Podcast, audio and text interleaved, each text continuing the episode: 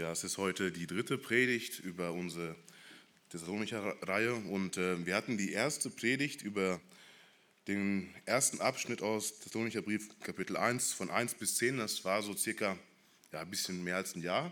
Und da haben wir uns angeschaut, ähm, die vorbildliche Gemeinde Thessalonicher. Und ähm, es war so, dass wir herausbekommen hatten, dass Paulus ein ziemlich gutes Verhältnis hatte zu dieser Gemeinde und er auch einfach verzichten konnte auf diesen, ähm, diese Bezeichnung des Apostel Paulus. Ja, für ihn war es klar, das, was Paulus ihnen hier weitergab, dass das das Wort Gottes persönlich war. Das war, das war ihnen klar. Und das machte auch demzufolge äh, sich sichtbar in dem, was hier passierte, wie das Wort Gottes wirkte in ihnen.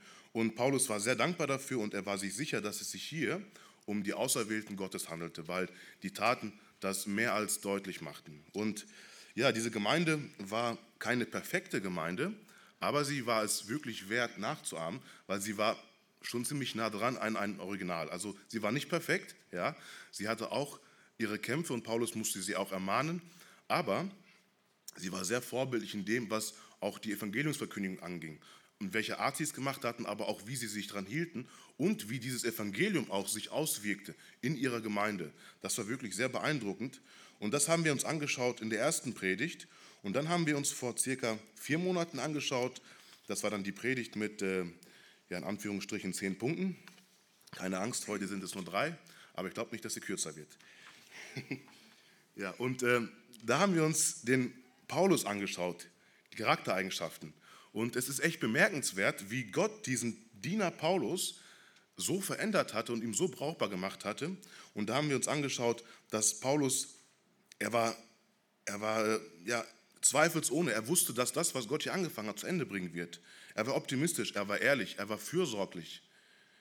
Er hat ein Pflichtbewusstsein für diese Thessalonicher. Und ja, Paulus selbst war ein großes Vorbild für diese Gemeinde. Das haben wir uns angeschaut, dann auch in der zweiten Predigt. Und heute möchten wir uns anschauen, wie sich dieses Wort Gottes auswirkte in einer Zeit der Verfolgung, wo sie das Ganze, was sie jetzt von Paulus als Gottes Wort aufgenommen hatten, wie sich das ausgewirkt hat in ihrem Leben und gerade in Bedrängniszeiten. Und die Überschrift der heutigen Predigt haben wir wahrscheinlich schon gelesen, heißt das Wort Gottes und seine einzigartige Kraft. Und ähm, die Predigt habe ich eingeteilt in drei Punkte. Der erste Punkt ist eigentlich so wie die Überschrift, die einzigartige Kraft des Wortes Gottes. Der zweite Punkt ist die Kraft des Wortes Gottes trotz Trübsal oder Verfolgung oder Anfechtungen. Die Feindschaft des Wortes Gottes ist dann der dritte Punkt. Ja, jetzt ist es so, dass wir heutzutage in unserem Leben immer wieder mit Werbung zu tun haben. Und ähm, da hilft auch so ein, so ein Aufkleber auf dem Briefkasten, hilft auch nicht viel, wir werden, sei es jetzt mit Smartphones oder egal wo wir äh, auch im Auto unterwegs, überall werden wir mit Werbung konfrontiert. Und wenn man jetzt so die Menschen fragt, keiner ist so wirklich begeistert von einer Werbung. Also sie stört eigentlich. Ja. Ich habe so zwei Werbungen oder Discounter. Broschüren, die ich mir gerne angucke und ansonsten kann es mir auch eigentlich gestohlen bleiben. Ja, so, äh, und so ist jeder, der dann über die Werbung spricht, der schimpft darüber, das ist alles nur äh, unnötig und so. Aber die Tatsache ist doch die, dass ähm, dass man durch Werbung äh, doch sehr beeinflussbar ist. Und sonst würden ja auch diese ganzen Werbeagenturen, diese ganzen ähm, ähm, Maßnahmen und diese ganzen ähm, äh, Studien nicht durchführen, wie man auch die Zielgruppen bestmöglich erreicht mit dem Produkt. Und ähm, man versucht alles Mögliche, um das Produkt an den Mann zu bringen oder an die richtige Zielgruppe zu bringen. Und äh, selbst ich habe damit meinen Beruf zu tun und äh, muss auch aufpassen, dass das, was man da tut, dass man das nicht auf das Evangelium jetzt bezieht. Das Problem haben wir nämlich in der heutigen Zeit, dass man ähm, dieses Konzept einer Werbung auf das Evangelium bezieht. Und darauf wollte ich eigentlich hin. Man meint, dass die Wirksamkeit von Gottes Wort hängt maßgeblich damit zusammen, wie man das Evangelium verpackt, wie man es doch der, ähm, ja, der Gesellschaft, dem Geschmack möglichst anpassen kann, damit sie, darauf, damit sie anbeißen, wie so ein Köder. Und, ähm, oder man, man muss äh, bestimmte rhetorische Künste haben, um das Wort Gottes irgendwie so weiterzugeben, dass es, dass es wirklich angenommen wird. Nun, verkehrt ist es nicht, und das ist auch richtig so, dass, dass wir uns fragen, wenn wir das Evangelium weitergeben, wie wir doch die richtigen Wege finden können, um diese Menschen zu erreichen. Das ist wichtig, dass wir das tun.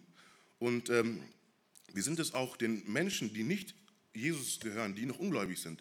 Und das sind wir denen auch schuldig, das Evangelium so weiterzugeben, dass sie uns verstehen können. Das sind wir ihnen schuldig. Das ist auch die Liebe von uns zu den Verlorenen. Die sollte da sein, dass wir ihnen das Evangelium wirklich so weitergeben, dass sie es verstehen. Und wir leben in einer Zeit, wo ähm, man auch viele Begriffe ganz neu erklären muss.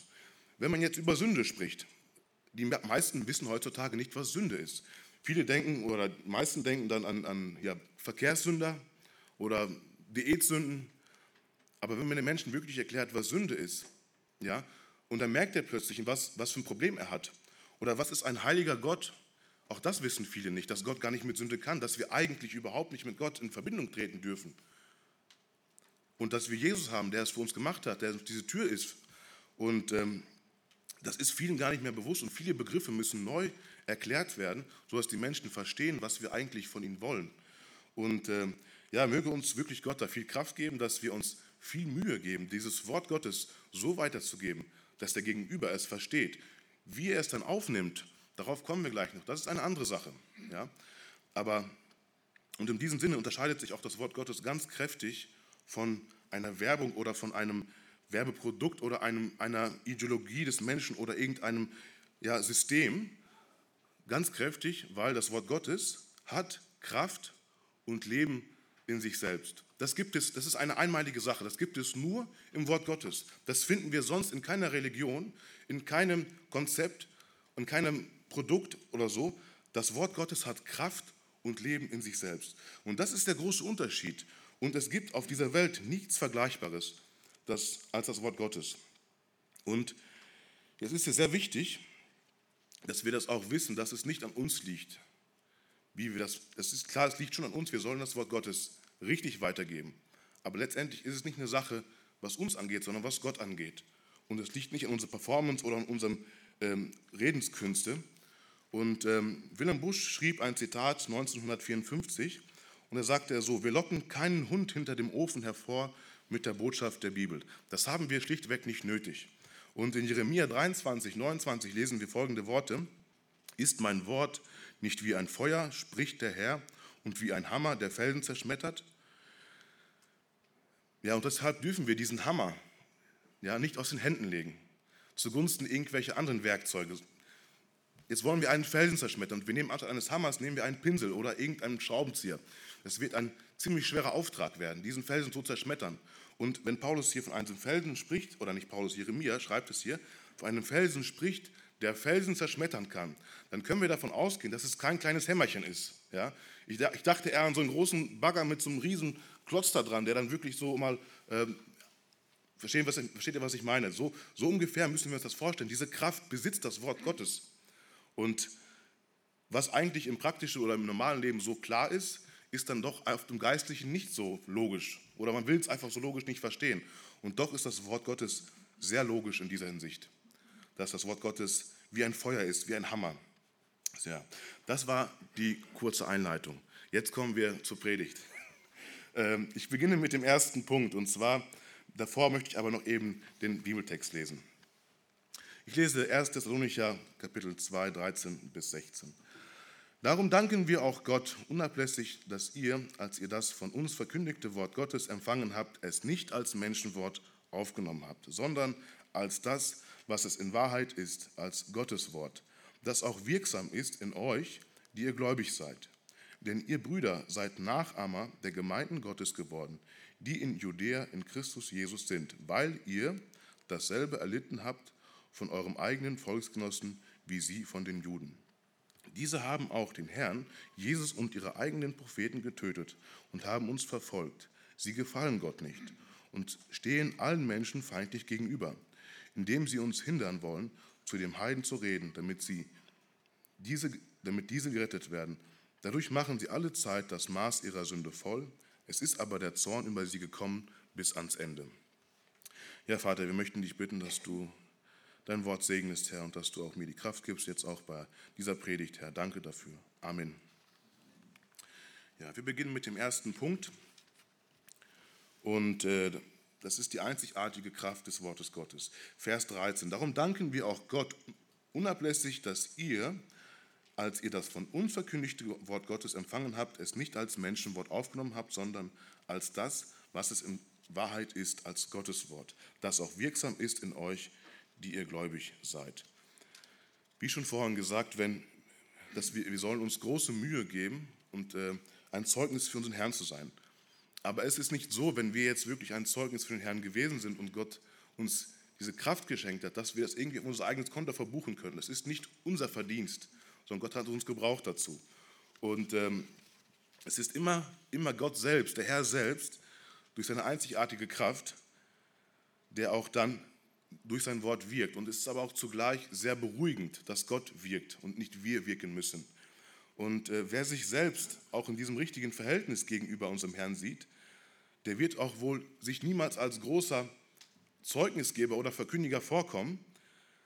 Ähm, vielleicht ist es schon mal so in einem oder anderen Gang, man hat sich bei einer, einem Gespräch auch mit einem Nichtchristen viel Mühe gegeben. Man wollte ihn überzeugen von dem Christentum. Und am Ende des Gespräches kam es aber so weit, dass man nicht irgendwie, man war so, so bedrückend und äh, betrübt, weil das, was man da jetzt weitergegeben hatte, das klang nicht so, als wenn wir abgeliefert hätten. Ich weiß nicht, vielleicht ist es euch schon mal so ergangen. Mir ist es schon öfter so ergangen. Und man ist dann traurig über das, ähm, ja, wie man dort nicht richtig ja, abgeliefert hat. Aber dann ist es ein ganz großer Trost, dass Gottes Wort trotzdem alles in sich selber trägt, um einen Menschen, auch wenn wir mal nicht die richtige Antwort vielleicht in diesem Moment haben, von Grund auf erneuern kann. Diese Kraft hat das Wort Gottes. Und ich möchte dazu ein Beispiel erzählen von einem Mann, der erzählte, als er noch nicht gläubig war, hat er ein Gespräch in einem Zug gehabt mit einem, ähm, so einem Abteil und gegenüber ihm saß ein Christ. Und dieser Christ, er versuchte ihn zu überzeugen vom Christentum. Und dieser Nicht-Christ damals, er war sehr redegewandt und hatte auch viele Argumente, die dagegen sprachen. Und er hatte diesen Christ so klein bekommen, dass er irgendwann nicht mehr wusste, nicht mehr weiter wusste und einfach das Gespräch beendet hatte und ja, traurig in seinen Sitz zusammengesackt ist. Und dieser war natürlich froh für diesen Moment. Er hat diesen Christen erstmal wirklich ja, das Maul gestopft, wortwörtlich gesagt. Aber das Ergebnis von diesem Gespräch ist, dass dieser Mann gläubig geworden ist, dieser Nicht-Christ. Er sagt auch nachher, ich wusste schon damals, dass das, was er mir da gesagt hat, richtig ist. Das wusste ich schon damals. Und das, ist, das müssen wir, das, das muss uns bewusst sein. Es kommt nicht darauf an, dass wir immer auf jede Frage immer eine Antwort wissen oder die bessere Antwort haben oder die besseren Argumente, und was wir auch nicht vergessen dürfen, ist, wir geben hier keine Meinung weiter, über die wir ewig und drei Tage diskutieren können und immer noch nicht zum Punkt kommen. Es ist Wort Gottes. Unsere Aufgabe ist es, nicht mehr und nicht weniger zu, hinzuzutun und das so weiterzugeben. Und es geht nicht darum, dass wir am Ende des Gesprächs irgendwie als derjenige rausgehen, der das letzte Wort hatte, oder als derjenige rausgeht, der die besseren Argumente hatte erstmal, sondern es geht darum, dass wir das Wort unverfälscht weitergeben. Es geht hierbei gar nicht um uns. Es geht ja gar nicht darum, dass wir jetzt ähm, dieses Gespräch quasi ja, als Sieger hervorgehen. Darum geht es doch gar nicht. Ja, das ist aber so menschlich. Man möchte doch wirklich, ähm, ja, in diesem Bewusstsein, der Gegenüber hat mich jetzt verstanden und ich, er weiß jetzt Bescheid. So. Und das ist nicht immer so. Und ich denke, Gott tut das auch bewusst so, dass er uns das nicht immer so zeigt. Ja?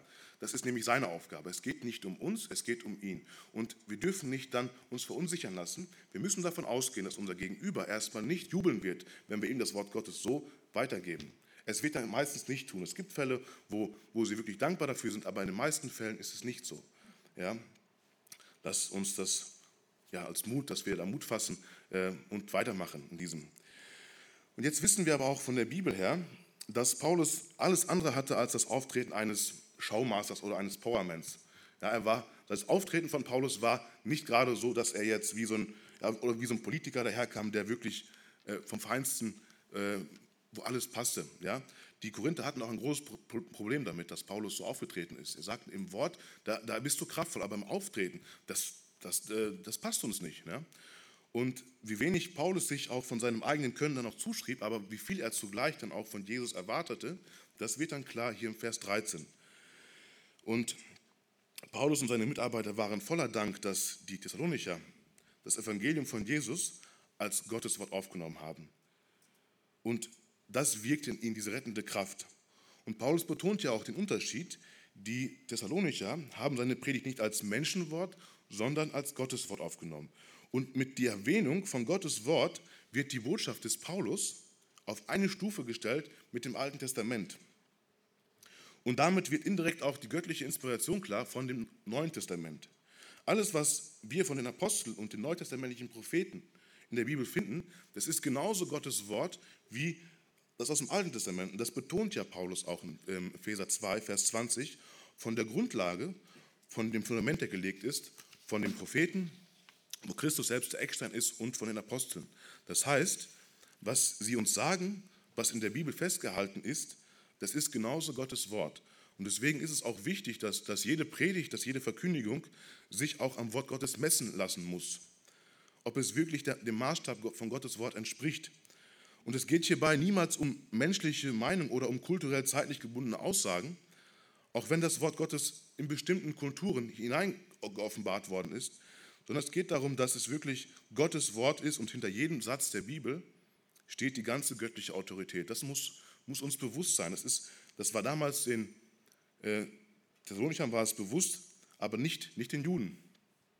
Alle Schrift ist von Gott eingegeben und natürlich zur Belehrung, zur Überführung, zur Zurechtweisung, zur Erziehung in der Gerechtigkeit. Das lesen wir in 2 Timotheus Kapitel 3, Vers 16. Und aus diesem Grund macht es einen ganz großen Unterschied, ob man verschiedene Aussagen in der Bibel nur als fromme Meinung der Apostel anerkennt oder ob man die ganze göttliche Autorität hinter diesen Aussagen und Texten auch sieht. Und es kommt leider auch heutzutage vor, auch unter Evangelikalen, auch unter Gemeinden, dass man im Gegensatz zu den Thessalonichern sich anmaßt, die Bibel in, in Einzelteile zu zerpflücken. Ja, in, in Meinungen oder in, in Argumente, die heute für uns nicht mehr relevant sind. Sie passen einfach nicht in unsere Zeit hinein und für das, was man ja so noch mitnehmen könnte, was noch reinpasst. Und sobald man das tut, ja, dann äh, setzen wir Gottes Wort mit Menschenwort gleich und wir, wir entziehen diesem Wort Gottes die Kraft. Und wir machen uns zum Richter gegenüber dem lebendigen Gott und das, das ist ein, ein Dilemma, ist das. Ja? Und äh, möge der, auch Gott uns in Zukunft vor sowas bewahren. Wir wissen es nicht. Heutzutage, wir können dankbar sein, dass, dass das noch bewusst ist, auch in unserer Gemeinde. Aber lasst uns dafür beten, dass es auch flächendeckend dass dieses Bewusstsein da ist, dass, dass Gottes Wort ähm, nicht aufge, aufgeteilt werden darf. Es ist alles sein Wort. Walter Scott schrieb mal in sein Wort, die Bibel ist inspiriert oder von Gott eingehaucht, und zwar in allen Büchern und Teilen der Urschriften. Sie ist unsere einzige Autorität in allen Angelegenheiten, unter allen Umständen und zu allen Zeiten. Wir brauchen wieder eine Generation, die vor dem Wort Gottes zittert. Die Bibel ist die Landkarte für unser Leben, unsere Führung, unser Licht und unser moralischer Maßstab. Ich danke Gott für dieses heilige Buch. Ja, soweit Walter Scott. Und das ist wichtig, auch dieses innerliche Ringen, dieses Zittern vor Gottes Wort, wenn wir es weitergeben. Jeder, der aufrichtig in der Verkündigung auch steht, der merkt auch, dass es mit der Zeit nicht einfacher wird, sondern immer schwieriger wird, sein Wort auch weiterzugeben. Und ähm, ich dachte, als ich noch am Anfang meines Glaubens war, das ist jetzt schon ein paar Jahre her, und da hatten wir voller Motivation uns jeden Sonntag mit mehreren Brüdern getroffen ähm, und haben dann äh, die Bibel gelesen und haben noch einen Gebetskreis gemacht. Und wir haben dann, ich weiß noch, in Römer haben wir uns irgendwelche Texte rausgenommen und haben die dann für uns ausgelegt. Und äh, ich wundere mich damals, wie leicht wir das alles, wir, wir konnten das so mal eben auslegen. Ja? Und äh, jetzt heutzutage, wenn ich mir die Texte anschaue, dann frage ich mich, okay, wie hast du es damals nur geschafft? Ja? Und ich bin froh, dass, dass, äh, dass es jetzt so ist, weil das, was wir damals da gemacht haben, es war, wir waren zwar motiviert und voller Tatendrang, aber es war nicht Auslegung, es war äh, vielleicht eher Einlegung, aber ähm, das, ich wollte einfach damit sagen, dass, wie wichtig es ist, dass wir erkennen, was für eine Verantwortung wir haben, sei es jetzt auf der Kanzel oder jetzt im Kindergottesdienst oder im Jungscherdienst, was wir da eigentlich weitergeben. Das ist Gottes Wort und das, dieses Zittern, das ist ganz wichtig, dass wir es immer da haben. Ja, und interessanterweise steht hier auch ein Wort für den Gehörten an einer ganz anderen bekannten Stelle. Demnach kommt der Glaube aus der Verkündigung. Entschuldigung, ich habe es vergessen. So, Jetzt machen wir da weiter, wo wir aufgehört haben. Und zwar sehen wir, dass die Thessalonicher das Wort Gottes in einer zweifachen Weise aufgenommen haben. Und diese doppelte Weise, die ist auch der Grund gewesen, dass es sich in ihrem Leben voll entfalten konnte. Zunächst redet Paulus, dass sie das Wort der Kunde von Gott empfingen. Sie hörten in der Predigt des Paulus nicht auf irgendeinen Menschen, sondern auf Gottes Wort selbst. Und interessanterweise steht hier ein Wort für das Gehörte in einem ganz anderen Punkt, also in ganz anderen Stelle der Bibel, in Römer 10, Vers 17. Demnach kommt der Glaube aus der Verkündigung, die Verkündigung aber durch Gottes Wort. So kommt nun aus der Predigt wörtlich der Glaube, aus dem Gehörten. Jetzt ist die Frage, ob man wirklich bereit ist oder ob man wirklich hinhören möchte, wenn Gottes Wort verkündigt wird. Weil das ist ein ganz entscheidender Punkt. Das ist der erste Schritt, dass Gottes Wort seine freie Wirkung entfalten kann. Aber dieser Schritt alleine reicht noch nicht. Der Herr Jesus hat ja das Gleichnis vom vierfachen Ackerfeld uns weitergegeben. Und da lesen wir in Lukas 8, Vers 12, die am Weg sind, die, welche es hören, danach kommt der Teufel und nimmt das Wort von ihren Herzen weg, damit sie nicht zum Glauben gelangen und gerettet werden. Das Hören alleine reicht nicht. Nach dem Hören ist ein zweiter Schritt notwendig. Und das war auch hier der Fall gewesen. Sie empfingen nicht nur das Wort, sondern sie nahmen es auf. Es ging hier nicht nur um das Zuhören, sondern es geht hier um das Aufnehmen ins Innere. Das ist der Glaube, der sich dann auch mit dem gehörten Wort verbindet. Und dadurch kommt es dann zu dieser Errettung und zu dieser Wiedergeburt in dem Leben der Thessalonicher. Und deshalb wirkte es in ihnen, sie hörten und nahmen es auf mit dem Glauben und verbunden, haben es mit ihrem Leben verbunden. Ja, das Wort, das hier für, für ähm, wirken steht im Griechischen, heißt Energeo. Und Energeo ist im Deutschen Energie. Und ähm, ja, man kann hier wirklich von einer ganz starken Energie sprechen, die hier entstanden ist, dieses Wirken. Und diese Energie hat Leben verändert. Wir haben in der Lesung gehört, auch in erste, äh, im ersten Kapitel, Vers 9, dass dass sie äh, umgekehrt sind von ihren Götzen. Sie haben eine 180-Grad-Wende gemacht. Das war diese Energie, die hier entstanden ist. Und man kann Menschen, rein äußerlich, kann man Menschen zu einem Verhalten ähm, irgendwie äh, manipulieren. Das geht. Aber es ist allein die einzigartige Kraft von Gottes Wort, die in einem Leben Neues schaffen kann. Das ist nicht nur irgendein äußerliches Übernehmen, sondern das ist das Wort Gottes, das in einem Leben Neues schaffen kann. Ja, damit kommen wir zum zweiten Punkt. Und die Kraft des Wort Gottes trotz Trübsal. Denn ihr Brüder seid Nachahmer der Gemeinde Gottes geworden, die in Judäa in Christus Jesus sind, weil ihr dasselbe erlitten habt von euren eigenen Volksgenossen wie sie von den Juden.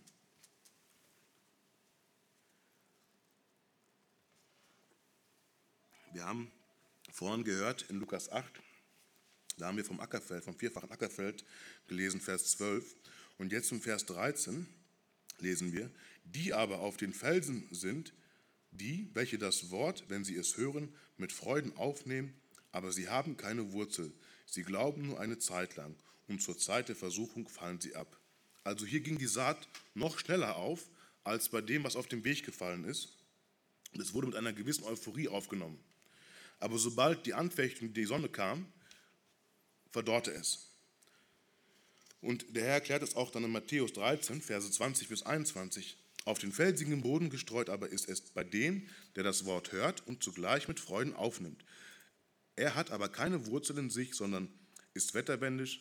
Wenn nun die Bedrängnis oder Verfolgung entsteht, um des Wortes willen, so nimmt er sogleich Anstoß. Also im Gegensatz zu dem, was auf dem felsigen Boden gesät war, zeigte sich die Echtheit des Glaubens bei den Thessalonichern dadurch, dass sie in dieser Verfolgung, die sie erlitten haben oder erleiden mussten, dass sie standhaft blieben. Sie hielten treu an Gott fest. Und standhaft, das ist eine Sache, die wir so niemals selbst in unserer Hand haben, auch wenn wir das vielleicht manchmal meinen. Aber wenn Prüfungen kommen, wenn Trübsal kommt, es kommen, können auch Leiden sein, die uns auch der Herr hindurchführt. Ja, es ist immer Gott selbst, der uns dahin durchführt. Und das lesen wir auch in der Schrift, wenn wir standhaft sind und Gott uns diese Zeiten schenkt, dann sollen wir dafür dankbar sein und sollen zusehen, dass wir nicht fallen.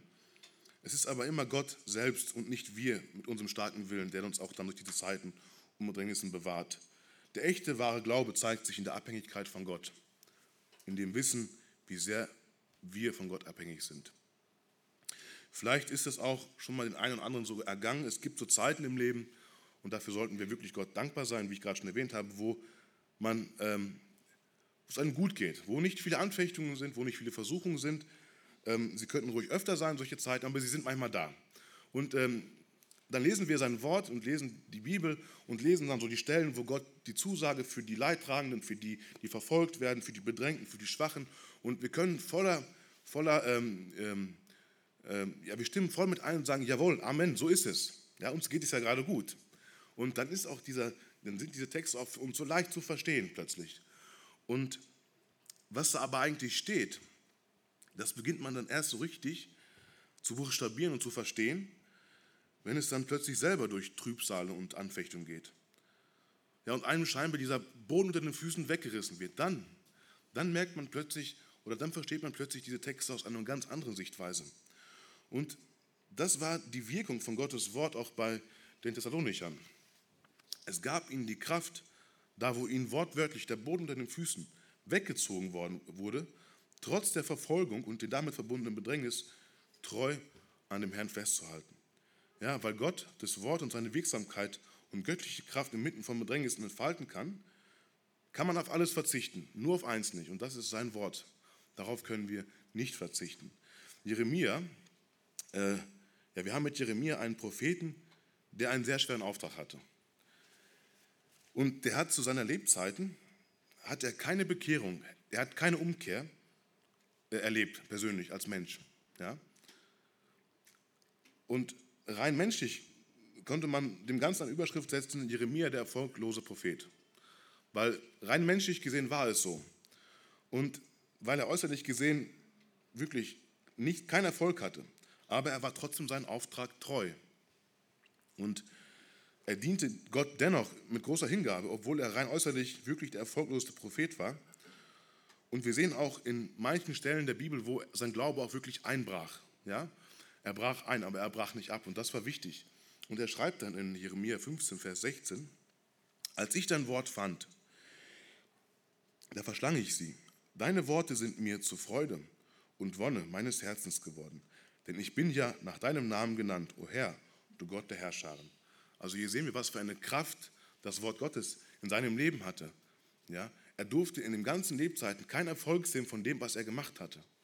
Da komme ich wieder zurück auf den, wenn wir mal vielleicht aus einem Gespräch nicht als der Sieger herausgehen. Es, darum ging es gar nicht und das war auch bei, bei Jeremia der Fall. Aber sein Wort hielt ihn am Leben und deswegen hat er weiter seinen Auftrag treu erfüllt.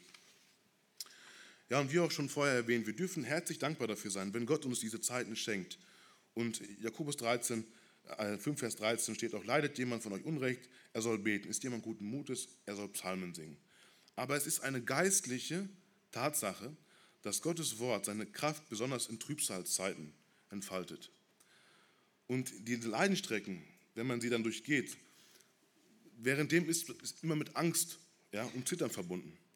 Aber im Rückblick ist es dann ganz oft ein großer Segen von Gott, den wir da empfangen durften. Psalm 84, Vers 7. Wenn solche durch das Tal der Tränen gehen, machen sie es zu lauter Quellen und der Frühregen bedeckt es mit Segen. Ja, im Rückblick war es ein großer Segen, der dann oft für schwere Lebensabschnitte steht. Paulus erinnert die Thessalonicher daran, dass durch diese erduldete Verfolgung und den damit verbundenen Leiden sie selbst zu Nachahmer der Gemeinden in Judäa wurden, die auch dasselbe erdulden mussten. Und er spricht in diesem Brief davon, dass seine Nachahmer, dass sie auch seine Nachahmer wurden, dass sie des Herrn Nachahmer wurden und dass sie auch die Nachahmer der Urgemeinde, der Gemeinden Gottes wurden. Und was Paulus denen eigentlich jetzt hier sagen möchte, ist, dass das Leiden um Christi willen war jetzt demnach jetzt nichts Besonderes eigentlich. Auch wenn es jetzt hart klingt, was Paulus hier sagt, aber es eigentlich gehört das zum Wesen der Gemeinde dazu. Das wollte Paulus eigentlich denen hier deutlich machen. Petrus, 1. Petrus 2, 21, da schreibt Petrus auch, dass wir zum Leiden um Christi willen berufen sind. Und diese Sichtweise, die hat man, haben wir heute doch echt bitter nötig. Ähm, wir leben heute noch in einer Welt, in einer westlichen Welt, wo wir noch den Wohlstand und die Glaubensfreiheit noch genießen dürfen. Auch wenn es sich ein bisschen verändert hat in letzter Zeit, aber noch haben wir diese Freiheit. Und ähm, ich weiß nicht, wie es euch geht, aber wir sind doch ziemlich leidensscheu geworden. Also ich als meine Lebzeiten habe es noch nicht erlebt und äh, ich will es auch nicht erleben. Aber das, was wir gerade hier erleben, das ist nicht der Normalfall. So, das, was wir in der Bibel lesen, ist das eine Ausnahmezeit, in der wir hier gerade sind. Und ähm, es gibt heutzutage Verfolgung, zwar nicht bei uns, aber in anderen Ländern. Und ja, im Anbetracht der jetzigen Zeit sehen wir auch, dass es sich schnell verändern kann, auch bei uns. Und es kann sein, dass wir vielleicht demnächst nicht nur mehr belächelt werden oder verspottet werden, sondern dass es auch vielleicht wirklich Bedrängnis und Verfolgung gibt. Das kann sein. Und damit diese Dinge nicht plötzlich unvorbereitet auf uns zukommen, ist es wichtig, dass wir schon heute im Gottes Wort wirklich tiefe Wurzeln schlagen. Das ist so wichtig, weil dieses Wort hat diese Kraft, inmitten solcher Zeiten seine göttliche Wirkung frei zu entfalten. Das hat dieses Wort. Ja, jetzt kommen wir zum dritten Punkt und zum letzten Punkt die Feindschaft gegen das Wort Gottes. Ich lese Vers 15 und 16. Diese haben auch den Herrn Jesus und ihren eigenen Propheten getötet und haben uns verfolgt. Sie gefallen Gott nicht und stehen allen Menschen feindlich gegenüber, indem sie uns hindern wollen, zu den Heiden zu reden, damit diese gerettet werden. Dadurch machen sie alle Zeit das Maß ihrer Sünde voll. Es ist aber der Zorn über sie gekommen bis ans Ende.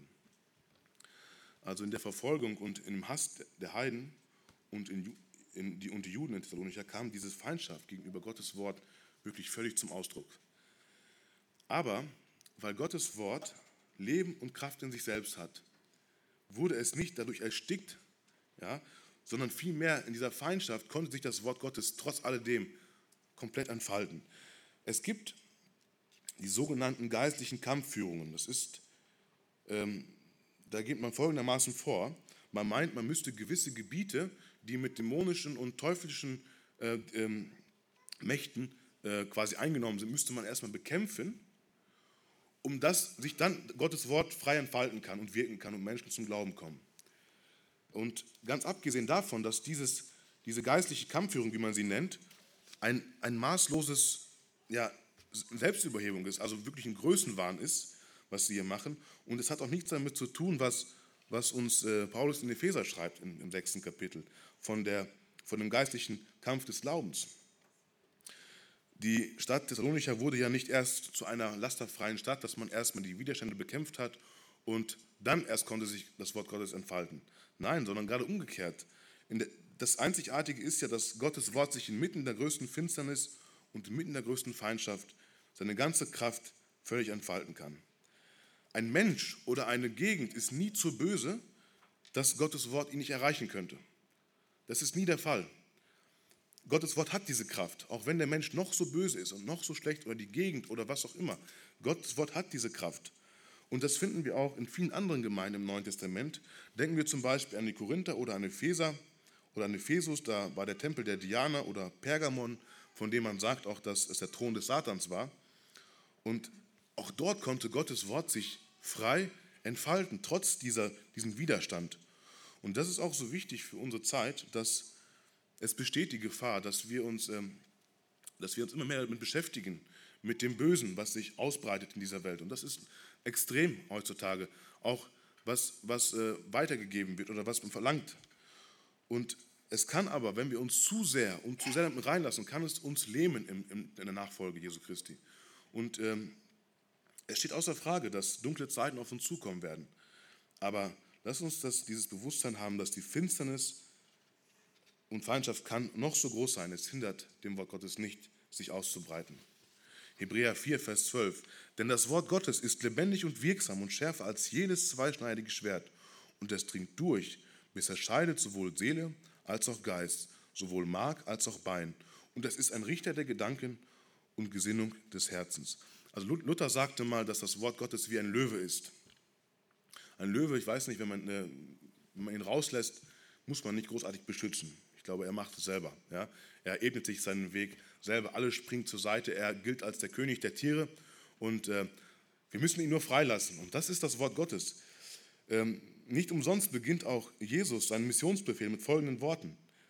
Matthäus 28, 18 bis 19. Und Jesus trat herzu, redete mit ihnen und sprach, mir ist gegeben alle Macht im Himmel und auf Erden. So geht nun hin und macht zu Jüngern alle Völker und tauft sie auf den Namen des Vaters und des Sohnes und des Heiligen Geistes. Ja, mit dieser Gewissheit dürfen wir das Wort Gottes weitergeben. mit dieser Kraft. Und deswegen ist es auch so wichtig, dass, dass es Bibeltreue, dass es Bibelfeste im Wort gegründete örtliche Gemeinden gibt. Ja, damit das Wort Gottes, damit es zu dieser Energie, Energeo kommt. Und Jesus benutzt das Wort für, für äh, Wunder im Griechischen äh, mit Dynamit. Und Dynamit und Energie steht sich ziemlich nahe. Und damit es mal so richtig ja, knallt im biblischen Sinne, das Wort des Gott wirken kann. Jetzt haben wir ein Problem in der Kirchengeschichte gehabt mit diesem Text gerade und gerade im Verse 15 und 16. Und Paulus redet ja hier von der Feindschaft der ungläubigen Juden gegenüber den Herrn und auch gegenüber die Propheten und gegenüber das Evangelium. Und einige Ausleger werfen Paulus hier vor, er wäre wohl ein Antisemit gewesen, also ein Judenhasser. Und dieser Abschnitt wurde auch leider in der Kirchengeschichte völlig missbraucht und falsch verstanden und auch angestachelt zu diesen Kreuzzügen. Ich weiß nicht, habt ihr schon mal davon gehört? Ich denke, es ist ein Begriff. Wir kennen ja diese, die, diese Kreuzzüge und da zogen dann diese Kreuzritter los, nach, äh, und nicht nur um den Juden zu befreien aus ihrem Land oder das Land wiederherzustellen, sondern um sich zu rächen an diesen Juden, die Jesus umgebracht hatten. Sie fühlten sich als etwas Besseres. Und sie haben unter wirklich schlimmen Umständen, haben sie dort die Moslems, aber auch die Juden abgeschlachtet. Und das war ein Skandal. Also wer Christus und sein Wort wirklich liebt, ja, kann kein Judenhasser sein oder ein, ein Antisemit sein. Das geht einfach von der Schrift her schlichtweg nicht. Und zumal wir auch nichts besser sind. Es gibt ziemlich zwei Verantwortliche, ziemlich genau zwei Verantwortliche für den Tod Jesu. Einmal ist es der Mensch und einmal ist es Gott. Die Juden durch die Hand der Römer, sie waren die treibende Kraft, aber wir lesen auch 2. Korinther 5, Vers 21, denn er hat den, der von keiner Sünde wusste, für uns zur Sünde gemacht, damit wir in ihm zur Gerechtigkeit Gottes würden. Und wir sind auch kein Stück besser.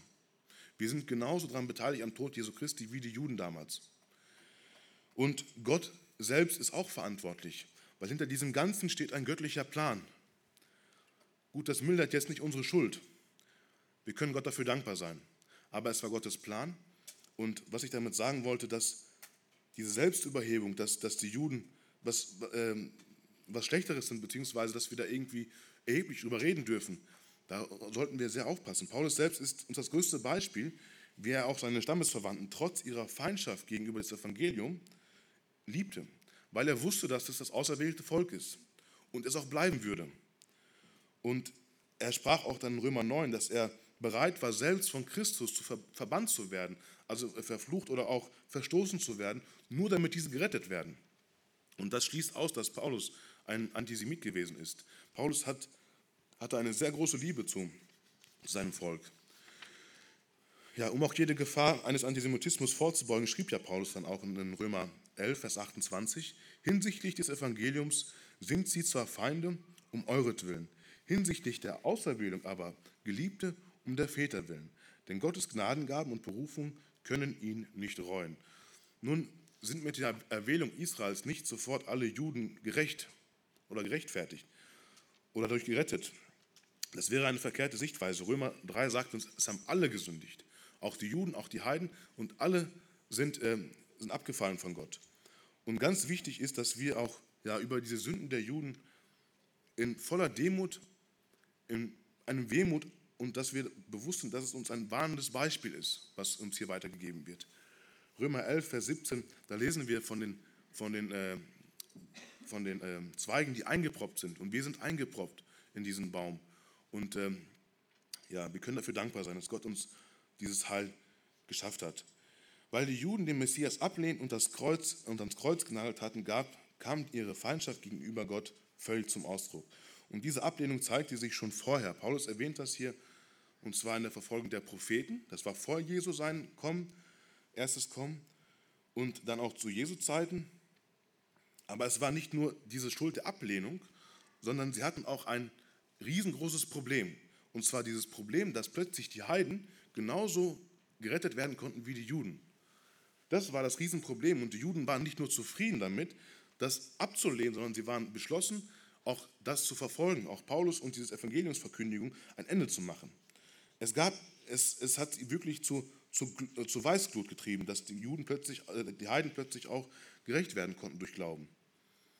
Ja, und gegen ihren, in ihrem Widerstand auch gegen Gott führten sie praktisch das fort, was ihre Väter auch mit den Propheten äh, auch begonnen hatten, begonnen hatten, um somit auch das Maß ihrer Sünden voll zu machen, so wie es hier auch steht. Ja, wer könnte das besser ergründen und verstehen als Paulus selbst? Schließlich war die Sünde der ungläubigen Juden ja seine eigene Vergangenheit gewesen. Es war Paulus selbst, der, der mitgewirkt hatte, genauso wie diese Juden, die jetzt hier auch den, den, die Verfolgung äh, auch angestachelt haben. Dadurch machen sie alle Zeit das Maß ihrer Sünde voll, es ist aber der Zorn über sie gekommen bis zum Ende. Ja, und weil Gott ein heiliger Gott ist, kann er die Sünde in seinem Volk niemals ungestraft lassen. Das sehen wir auch, was Paulus hier zu Israel sagt in Bezug auf die Ablehnung des Evangeliums. Und das soll uns als Gemeinde wirklich eine ernsthafte Warnung sein. So wie Petrus uns hier diesen, diesen Brief schreibt, das Gericht Gottes, ähm, wie Petrus auch schreibt, das Gericht beginnt am Hause Gottes. Und ich frage mich immer wieder oder habe mich auch während der Vorbereitung gefragt, warum diese krasse Ablehnung. Und ich hatte vor zwei Wochen ein interessantes Gespräch mit einem älteren Herrn, so um die 60 rum, und äh, wir kamen während dieses Gesprächs schnell über den Glauben. Und dann sagte er mir, du, ich bin auch gläubig. Ich, äh, zehn Gebote, das halte ich alles. Ähm, ich breche nicht die Ehe, ich habe meine Frau, äh, und ich kenne ihn jetzt schon ein paar Tage, er hat sie wirklich lieb. Ja? Also ähm, äh, das ist auch wirklich äh, richtig, was er gesagt hatte. Er sagt, ich habe auch nicht gemordet, ich stehle auch nicht, ich bin eigentlich aufrichtig. Und wir kennen das. Die meisten sagen, das schaffe ich. Ja? Und ich bin, ich bin gläubig, ich glaube daran. Und dann habe ich ihm das ein bisschen erklärt, in welchem Verhältnis das Jesus im Neuen Testament nochmal neu aufdeckt. Was es eigentlich heißt, wenn wir eine Frau nachschauen, dass es eigentlich schon Ehebruch ist, wenn wir sie begehren. Oder wenn wir unseren Nächsten hassen, dass es eigentlich schon Mord wäre. Und dann plötzlich sagt er, Moment mal, Moment mal, wer weiß, ob das überhaupt stimmt. Das haben so viele Leute geschrieben und jetzt erzählst du mir, dass das, was Jesus da gesagt hatte, soll wohl jetzt richtig sein. Verstehen wir, was hier passiert ist? Solange es ihm in seinem Leben nicht hineinspricht, er weitermachen kann mit dem, was er tut, kann es ruhig Wahrheit sein, kann es ruhig das Wort Gottes sein. Aber jetzt hat er ein Problem. Weil das konnte er nun nicht, nicht jetzt bejahen, dass es bei ihm so der Fall wäre. Das kann keiner. Es kann keiner vor Gott gerecht werden. Und dann ist es plötzlich für ihn okay. Jetzt äh, muss ich das Ganze in Frage stellen. Dann ist es für mich einfach nicht wahr. Weil wenn das wahr wäre, dann muss ich mich ändern. Also ist es nicht wahr und ich brauche mich nicht ändern. Und diese krasse Ablehnung, das war auch bei den Juden damals der Fall. Wenn sie das wirklich jetzt annehmen als Wort Gottes, dann muss sich was ganz gewaltig ändern. Und bei den, bei den Thessalonicher hat sich ja auch was geändert und ganz gravierend. Und das ist der Unterschied. Und ich denke, das, das ist diese Ablehnung, die der Mensch an für sich in sich trägt. Das ist der Mensch selber. Er möchte nicht aufgeben. Und ja, und diese Ablehnung, die damals auch die Juden hatten, das wurde auch dann 70 nach Christus äh, sichtbar. Lukas 19, Vers 43 bis 44. Da schreibt Jesus selber diese Worte. Denn es werden Tage über dich kommen, da deine Feinde einen Wall um dich aufschütten, dich ringsum einschließen und von allen Seiten bedrängen werden. Und sie werden dich dem Erdboden gleich machen, auch deine Kinder in dir und in dir keinen Stein auf dem anderen lassen, weil du die Zeit deiner Heimsuchung nicht erkannt hast. Also parallel weist auch diese Stelle auf den endgültigen Zorn hin und auch darauf hin, dass Israel auch nochmal vor der Trübsalzeit, äh, nach der Trübsalzeit, was noch überbleibt, gerettet wird. Aber es wird auch klar, dass die Juden, die vorher ohne Christus gelebt haben, nicht automatisch gerettet sind. Ähm, sie gehören zwar zum auserwählten Volk dazu, und deswegen lieben wir sie auch und wir sollen für sie beten. Und ähm, ja, nun bezieht sich aber dieser endgültige Zorn, der hier auch beschrieben wird, nicht nur auf die Juden. Ähm, die jetzt hier auch verfolgt haben, waren ja nicht nur Juden, das waren ja auch Heiden. Und es bezieht sich auf jegliche Feinde des Evangeliums. Darauf bezieht sich dieser Zorn. Und Paulus spricht ja hier von, einem, von den Landsleuten der Thessalonicher und es ist der Zorn über sie gekommen bis zum Ende. Und das klingt hart. Was bedeutet das bis zum Ende? Lass uns mal eine Stelle lesen aus Johannes 13, Vers 1. Da lesen wir folgende Worte. Vor dem Passafest aber, da Jesus wusste, dass seine Stunde gekommen war, aus dieser Welt zum Vater zu gehen, wie er die Seinen geliebt hatte, die in der Welt waren, so liebte er sie bis ans Ende. das ist der krasse Gegenteil davon, was hier eigentlich hier beschrieben wird. Jesus liebte sie bis zum Äußersten, bis ans Ende. Und hier steht der Zorn bis zum Äußersten, bis zum Ende. Und in dieser Stelle wird die Bibel nochmal richtig deutlich, was das angeht. Wenn wir Feinde des Evangeliums sind oder wenn Menschen sich dem Wort feindlich gegenüberstellen, was das bedeuten soll. Das heißt, für immer von Gott getrennt. Es deutet hier auf ein Gericht hin. Und Gottes Zorn wird über sie sein bis ans Ende. Gott wird richten. Und das dürfen wir nicht vergessen. Wir dürfen auch nicht selber diese Rachegedanken in uns tragen, dass wir irgendwie Vergeltung an den Feinden des Wortes Gottes üben sollen. Als Nachfolger auch von, äh, als, als Nachfolger Jesu Christi werden wir viel Unrecht erleiden müssen. Und wir dürfen uns aber äh, in dem Bewusstsein, dass das Gottes Sache ist. 1. Petrus 2 schreibt er auch, lasst uns es den überlassen, der gerecht richten wird. Das ist Jesus, Gott selbst. Auch wenn es scheint, dass manchmal wir der Willkür der Feinden Gottes überlassen sind, trotzdem lasst uns in diesem Bewusstsein leben, dass Gott das Ganze richten wird. Das ist seine Aufgabe. Es geht bei der Verkündigung um sein Wort nicht um uns, es geht um ihn. Und so lasst uns auch für diese Leute beten, so wie auch Jesus uns auch aufgefordert hat in der Bergpredigt, liebt eure Feinde, segnet die euch fluchen und betet für die, welche euch verfolgen, damit sie auch zum Glauben finden. Ja, wir sind soweit zum Schluss gekommen. Ich will noch mal kurz zusammenfassen. Wir haben uns im ersten Punkt angeschaut, die einzigartige Kraft des Wortes Gottes. Ja, es war alleine die Kraft Gottes, des Wortes Gottes, die neues Leben schafft, die einen Menschen verändern kann. Und dann hatten wir uns angeschaut, die Kraft des Wortes Gottes trotz Trübsal. Und dieses Wort Gottes gab ihnen die Kraft, ja, wo ihnen der Boden unter den Füßen weggerissen worden ist. Trotzdem gab es ihnen die Kraft, in dieser Bedrängnis festzuhalten an Jesus. Und die Feindschaft, der dritte Punkt des Wortes Gottes. Gottes Wort kann inmitten der größten Feindschaft sich trotzdem frei entfalten. Das, dieses Bewusstsein müssen wir haben, dass Gott, es ist nie ein Ort, nie ein Mensch zu böse dafür, dass Gottes Wort sich nicht frei entfalten kann. Und zum Schluss haben wir uns angeschaut auch dann, was mit denen passiert, die Jesu Wort ablehnen, die dem Wort Gottes Feindschaft, feindlich gegenüber gesinnt sind. Und ja, möge der Herr uns viel Kraft geben bei der Umsetzung dieses Bibelwortes. Amen.